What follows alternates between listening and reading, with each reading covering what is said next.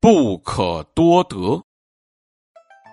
这个典故呢，出自东汉文学家孔融所写的《见祢衡表》，相关的原文是：“帝室皇居必须非常之宝，若恒等辈，不可多得。”东汉末年呢，有一个名叫祢衡的著名文学家，他呢博学多才，善于论辩，写文章是又快又好，只是相当的自傲，好与人争斗。当时的名士孔融呢，非常欣赏他，认为呢他是一个出类拔萃的人物，特地呢就写了一道鉴表，把他推荐给了汉献帝。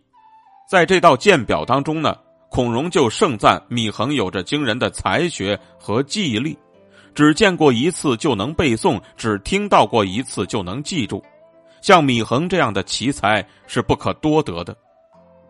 而当时汉献帝呢？做什么都要听命于独揽朝政大权的曹操，所以呢，他就把孔融的那道鉴表交给了曹操，让曹操去做主。曹操呢，就决定召见一下祢衡，但是祢衡呢，根本就瞧不起曹操，于是他就自称得了狂病，不肯前去。虽然说后来呢，总算是去了，但是在言语之间呢，就得罪了曹操。曹操呢，心里冒火。便让祢衡呢去当鼓吏，而就在他大宴宾客，于是呢就让祢衡去当鼓吏。当曹操在大宴宾客的时候呢，就让祢衡当众击鼓，借以来侮辱他。但是没想到呢，米衡呢竟然利用这样一个当差的机会，击一阵鼓，骂一阵曹操，最终呢受辱的反倒成为了曹操。而这个呢，便是历史上非常著名的一个事件，叫做击鼓骂曹。曹操呢，本想杀了祢衡，又怕留下害贤的坏名声，于是呢，就派祢衡去了荆州，劝说刘表来投降。实际上呢，是企图借助刘表之手除掉祢衡。不料呢，刘表却仰慕祢衡之名已久，祢衡到了之后，便被刘表奉为了上宾，而且呢，还把祢衡当做了高级顾问。每次议事或者是发布文告的时候，都要征求祢衡的意见。祢衡不表态呢，便不会做出决定。但是祢衡在刘表那里的时间也不长，日子一久，他便傲慢的对待刘表，使刘表呢无法忍受。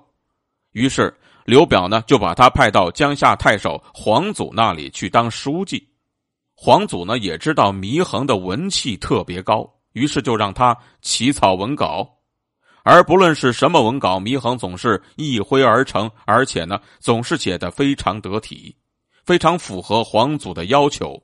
正因如此，皇祖就特别的看重他。皇祖的长子黄奕呢，也是当官的，他对祢衡的文采也同样非常的欣赏，经常会邀请祢衡去游山玩水。有一次呢，他们两个参观了东汉文学家蔡邕所写的一块碑文，全都觉得文笔非常好，书法呢也特别漂亮，大为赞赏。而回家之后呢，黄奕就懊悔当时没能够把碑文给抄下来，以便细细的回味。祢衡在知道了黄奕的心思之后呢，就说道：“不妨事，我虽然只看了一遍，但是还能记住，且让我写出来吧。”祢衡说完呢，竟然就凭借着他的记忆，把碑文全都给默写出来了。这件事情过后呢，黄奕还曾经派人专门去核对，竟然一字不差。正因如此，众人呢便全都知道了祢衡真是一个不可多得的奇才。有一次呢，黄奕欢宴宾客，有人就在宴会上献给了他一只鹦鹉，黄奕呢甚是喜爱，当场就请祢衡做了一篇关于鹦鹉的赋。祢衡呢，略一思忖，便举笔疾书，不一会儿就把赋呢给写完了。而这篇文章正是他的代表作《鹦鹉赋》。